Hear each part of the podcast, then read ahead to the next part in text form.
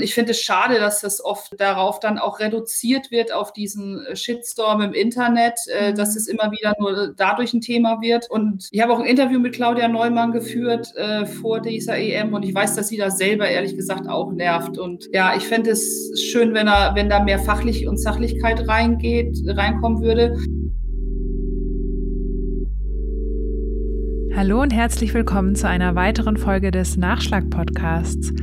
An dieser Stelle sprechen wir jeden Donnerstag mit dem Autor oder der Autorin des erfolgreichsten Artikels der vergangenen Woche. Wir wollen wissen, woher kam die Idee für dieses Thema? Warum bewegt es so viele Menschen? Welche interessanten Fakten haben es vielleicht nicht in die Berichterstattung geschafft? Und was ist seit der ersten Veröffentlichung weiter passiert? Mein Name ist Anna Scholz. Sie hören mich hier im Wechsel mit meinen Kollegen Bastian Rabeneck und Marc Otten. Und in dieser Woche geht es um ein Thema, das nicht nur viel gelesen, sondern in erster Linie viel geschaut wird. Die Fußball-EM. Ich spreche mit Susanne Vetter, die als Sportreporterin der Neuen Osnabrücker Zeitung ganz nah dran ist am Geschehen. Sie begleitet für uns die Turniere der deutschen Nationalmannschaft vor Ort und ist mir heute, wenige Stunden vor dem letzten Gruppenspiel der deutschen Mannschaft gegen Ungarn, aus München zugeschaltet. Wir sprechen darüber, wie sie das Turnier hinter den Kulissen erlebt, über Corona-Maßnahmen, den Streit um die Regenbogenflagge und natürlich auch darüber, wie sie als Frau es erlebt, wenn Kolleginnen wie Claudia Neumann vom ZDF im Internet wüsten sexistischen Beleidigungen ausgesetzt sind.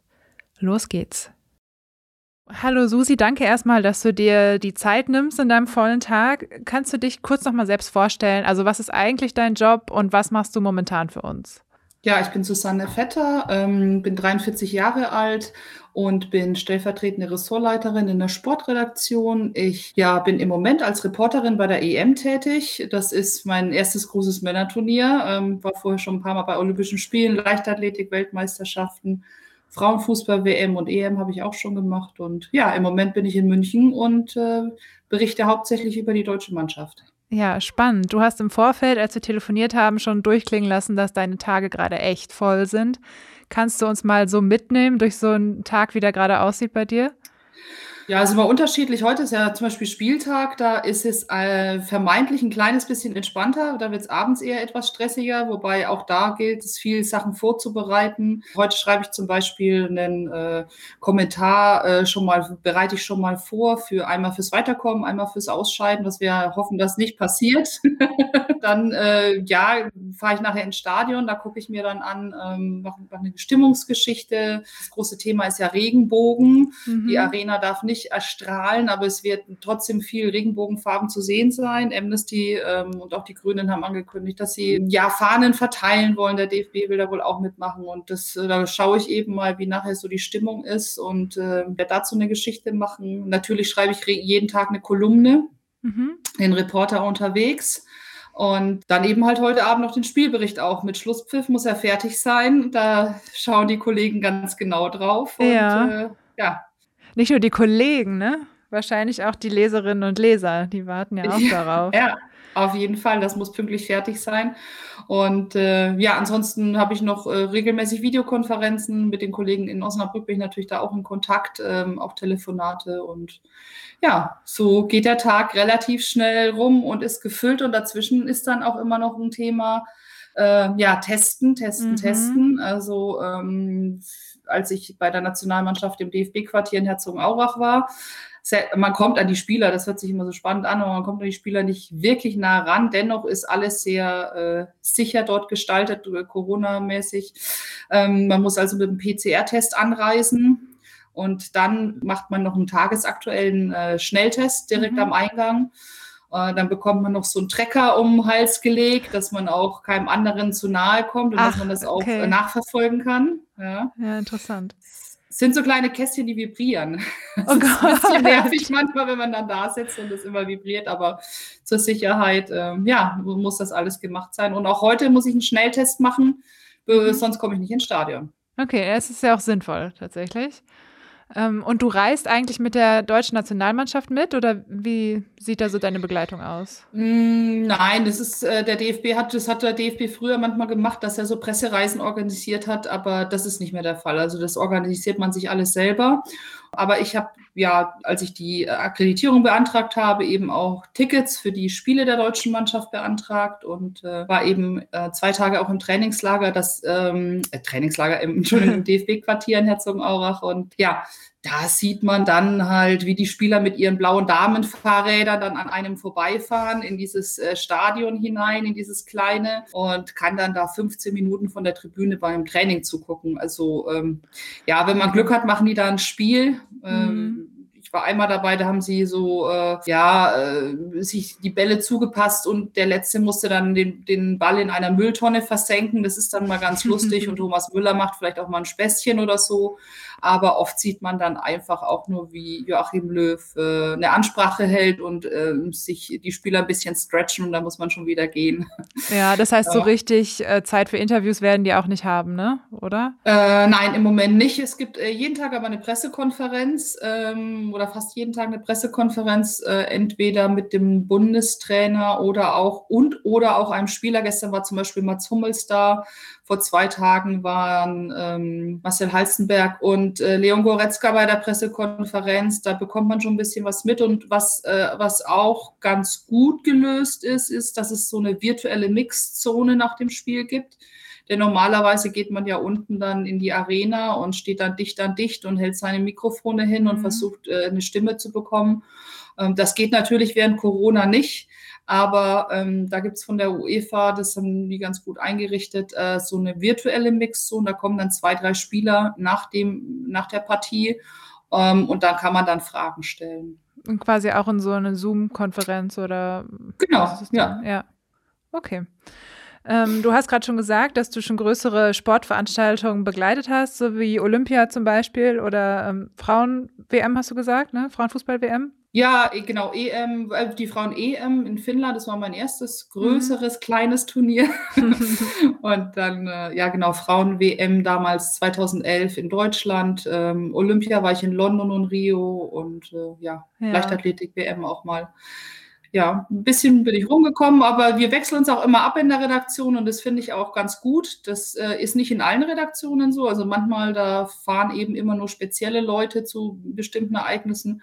Bei uns ist da ein großer Wechsel drin, dass jeder mal äh, auch zu so einem Großereignis äh, fahren kann und das äh, finde ich eine tolle Sache. Ja, also du hast gerade schon gesagt, groß, erstes großes Männerturnier, so wie du sagst, und ähm, Fußball ist ja sowieso der große Eventsport. Ist das jetzt so, wie du es dir vorgestellt hast im Vorfeld? Welt, so eine EM-Begleitung? Ja, es ist natürlich durch Corona alles noch ein bisschen anders, alles viel eingeschränkter ähm, und von daher, äh, ja, schwierig. Ähm, ich äh, finde auch, dass diese EM, die jetzt in so vielen verschiedenen Ländern mhm. ist, dass das äh, gerade unter diesen Bedingungen halt nicht so schön ist. Ich hätte es besser gefunden, wenn das in einem Land ist, wo man dann auch ein bisschen Land und Leute nochmal kennenlernt, wo man nochmal andere Eindrücke hat. Das äh, ist zwar schön, auch in München, man hat so dieses Gefühl einer Heimeuropameisterschaft, aber danach ist es jetzt dann halt, wird es dann halt schwierig. Ne?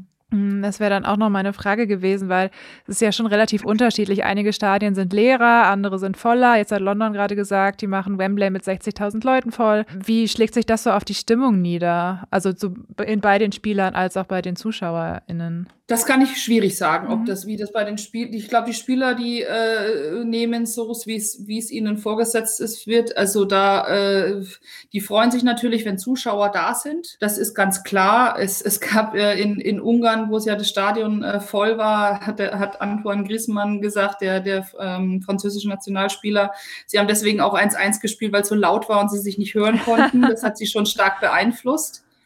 Aber ähm, ja, auch die deutsche Nationalmannschaft, da kommen immer wieder äh, auch Stimmen hoch, dass sie sagen, es, das ist eine tolle Stimmung in München. Die 14.000 äh, sind äh, machen ordentlich Radau. Aber ich glaube, ähm, so eine ganz volle Kulisse, da ja, haben vielleicht sogar schon einige auch Bammel, jetzt nicht bei den Spielern, aber ich finde es auch schwierig, diese Bilder zu sehen. Kann es mir im Moment nicht vorstellen, in einem ganz vollen Stadion zu sitzen, auch wenn ich es mir wieder wünschen würde, aber dann wirklich mit einem guten Gefühl. Genau, ja, das denke ich nämlich auch. Jetzt hast du in deiner journalistischen Laufbahn schon viele berühmte Sportler auch interviewt oder getroffen. Hat man trotzdem manchmal noch so ein bisschen äh, eine Nervosität, wenn man dann so die Nationalspieler trifft oder vielleicht auch den Trainer oder auch in der Pressekonferenz? Nein, eigentlich nicht. Also es ist äh, klar ein bisschen, also man denkt sich schon vorher nochmal die Frage oder überlegt sich die Frage. Ähm, das mache ich aber prinzipiell äh, nicht abhängig jetzt, ob es ein Nationalspieler ist oder äh, mhm. ich sag mal, ein Spieler des VfL Osnabrück. Ich versuche immer so gut wie möglich vorbereitet in solche Sachen zu gehen. Deswegen, ich glaube, es hat weniger was mit Nervosität zu tun als mit einer, mit einer ordentlichen Vorbereitung. Ja, aber das ist ja auch eine Art, damit umzugehen. Ne? Wenn man weiß, man ist gut vorbereitet, dann gibt es eigentlich keinen Grund, nervös zu sein. Ja, da, da sprichst du ein gutes Thema an. Wir haben äh, im Moment eine Kolumne, die heißt Dreierkette zur EM. Da, äh, wir haben drei Kolumnistinnen. Mhm. Eine davon ist Babette Lobinger von der Deutschen Sporthochschule in Köln. Das ist eine Sportpsychologin und die hat gesagt, äh, dass ähm, in ihrer letzten Kolumne, dass man halt äh, in Prüfungen immer dann am besten reingeht und dass sie dann auch Spaß machen können, wenn man gut vorbereitet ist. Und hat gesagt, die deutsche Nationalmannschaft wäre das gewesen. Ja. ja, auf jeden Fall. Am Samstag auf jeden Fall. Ne? Gucken, wie es genau. heute aussieht. Ja. Es ist die EM sehr politisch geworden in den letzten Tagen, dadurch, dass die UEFA verboten hat, dass äh, die Münchner, das Münchner Stadion in der Regenbogenflagge erstrahlen darf. Das ist natürlich jetzt auch eine, eine Ablenkung vom Sport und eine Ablenkung vom, vom Spielbetrieb. Kommt sowas A bei den Spielern an und wie bewertest du das, ähm, dass da so viel Politik auf einmal reinspielt? Hm. Ich finde es ehrlich gesagt ganz gut, dass die, äh, dass es auch dieses alte Dogma, ähm, Sport und Politik haben nichts miteinander zu tun, dass das aufgeweicht wird. Die Verbände machen das selber, die UEFA und auch der DFB äh, haben viele Kampagnen gestartet, Respect äh, ähm, äh, gegen Rassismus, gegen Homophobie, für mehr Toleranz, für mehr Vielfalt. Das sind ähm, alles wichtige Themen und das sagt die UEFA mittlerweile auch selbst. Deswegen finde ich es gerade schade, dass sie äh, das äh, verpasst haben. Ja. Dass heute zu nutzen als ein Signal. Es wird vorgeschoben, dass halt eben alle in einheitlichen Farben erstrahlen sollen.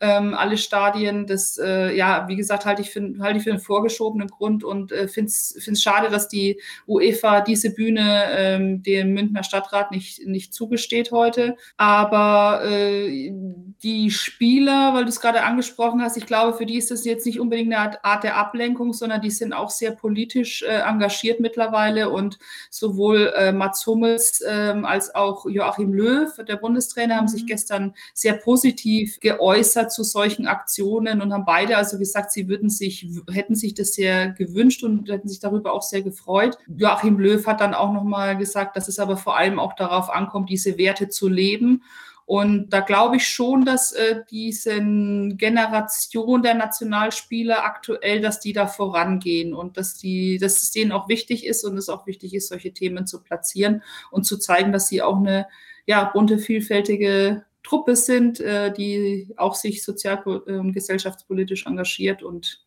ja. Hm. Ja, ich habe auch schon gedacht, ob das vielleicht sogar auf eine gewisse Art ein Glücksfall jetzt war, dass die UEFA sich so querstellt, dadurch, dass sich jetzt so viele andere äh, positionieren und laut werden und dadurch den queeren Menschen in der Gesellschaft so viel mehr Solidarität entgegenbringen, als wenn wir jetzt einmal ein mhm. Stadion beleuchten. Also es kann ja, ja, auch was Gutes haben. Also es ist auf jeden Fall so, dass äh, das, das glaube ich auch, dass die ähm, Aktionen, die jetzt drumherum alle gestartet werden, dass andere äh, Städte, andere, Brunnen, äh, andere Vereine, andere Fußballvereine ihre Stadien anstrahlen, dass ähm, jetzt dann zum Beispiel ähm, ja äh, auch eben Flaggen, Fahnen verteilt werden in Regenbogenfarben und so weiter. Also ich kann mir schon vorstellen, dass sogar die Aktion dadurch jetzt noch größer ist und größer wirkt.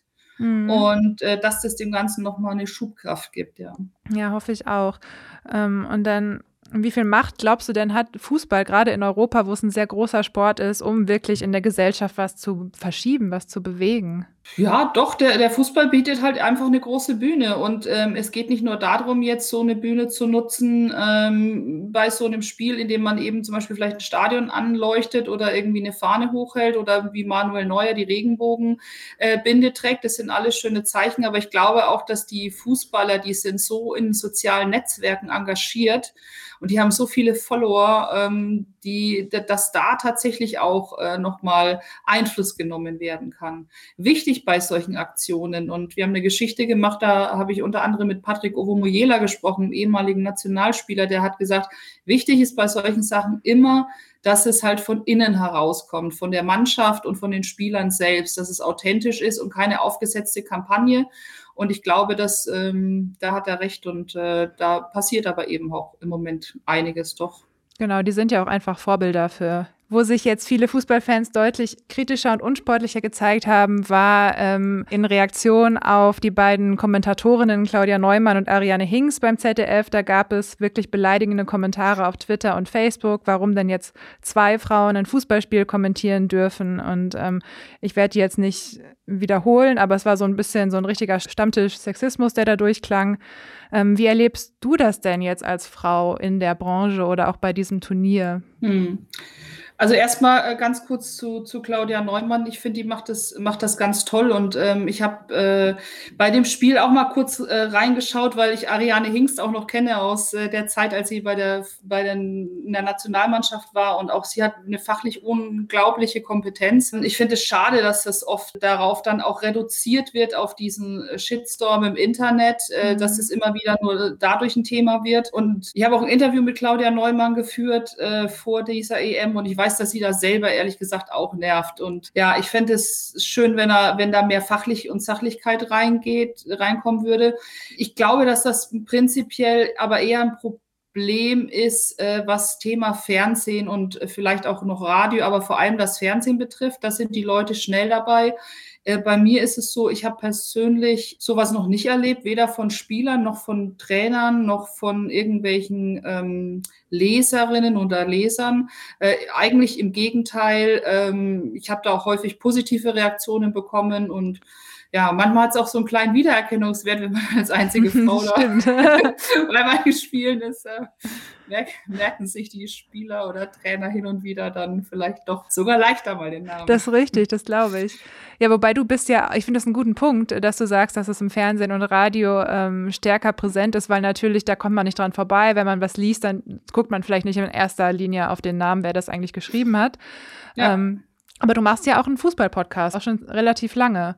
Mhm. Kam da schon irgendwelche Rückmeldungen? Nee, also du sprichst vom Brückengeflüster, genau. ja, unserem VfL-Podcast. Ich bin ja eine von fünf VfL-Reportern, die ähm, über den VfL regelmäßig berichten und schreiben. Und auch bei dem Podcast äh, wechseln wir uns ab. Das ist äh, so, dass, äh, dass ähm, ja, wir den meistens zu zweit machen und dann immer in unterschiedlicher Besetzung. Dass ich da als Frau dabei bin, da habe ich jetzt noch keine Rückmeldung bekommen, außer ähm, einmal, als jemand sagte, dass äh, dass er den oft zum Einschlafen nehmen würde. Und wenn ich äh, mit einer ruhigen Stimme dort spreche, dass das äh, besonders schön sei.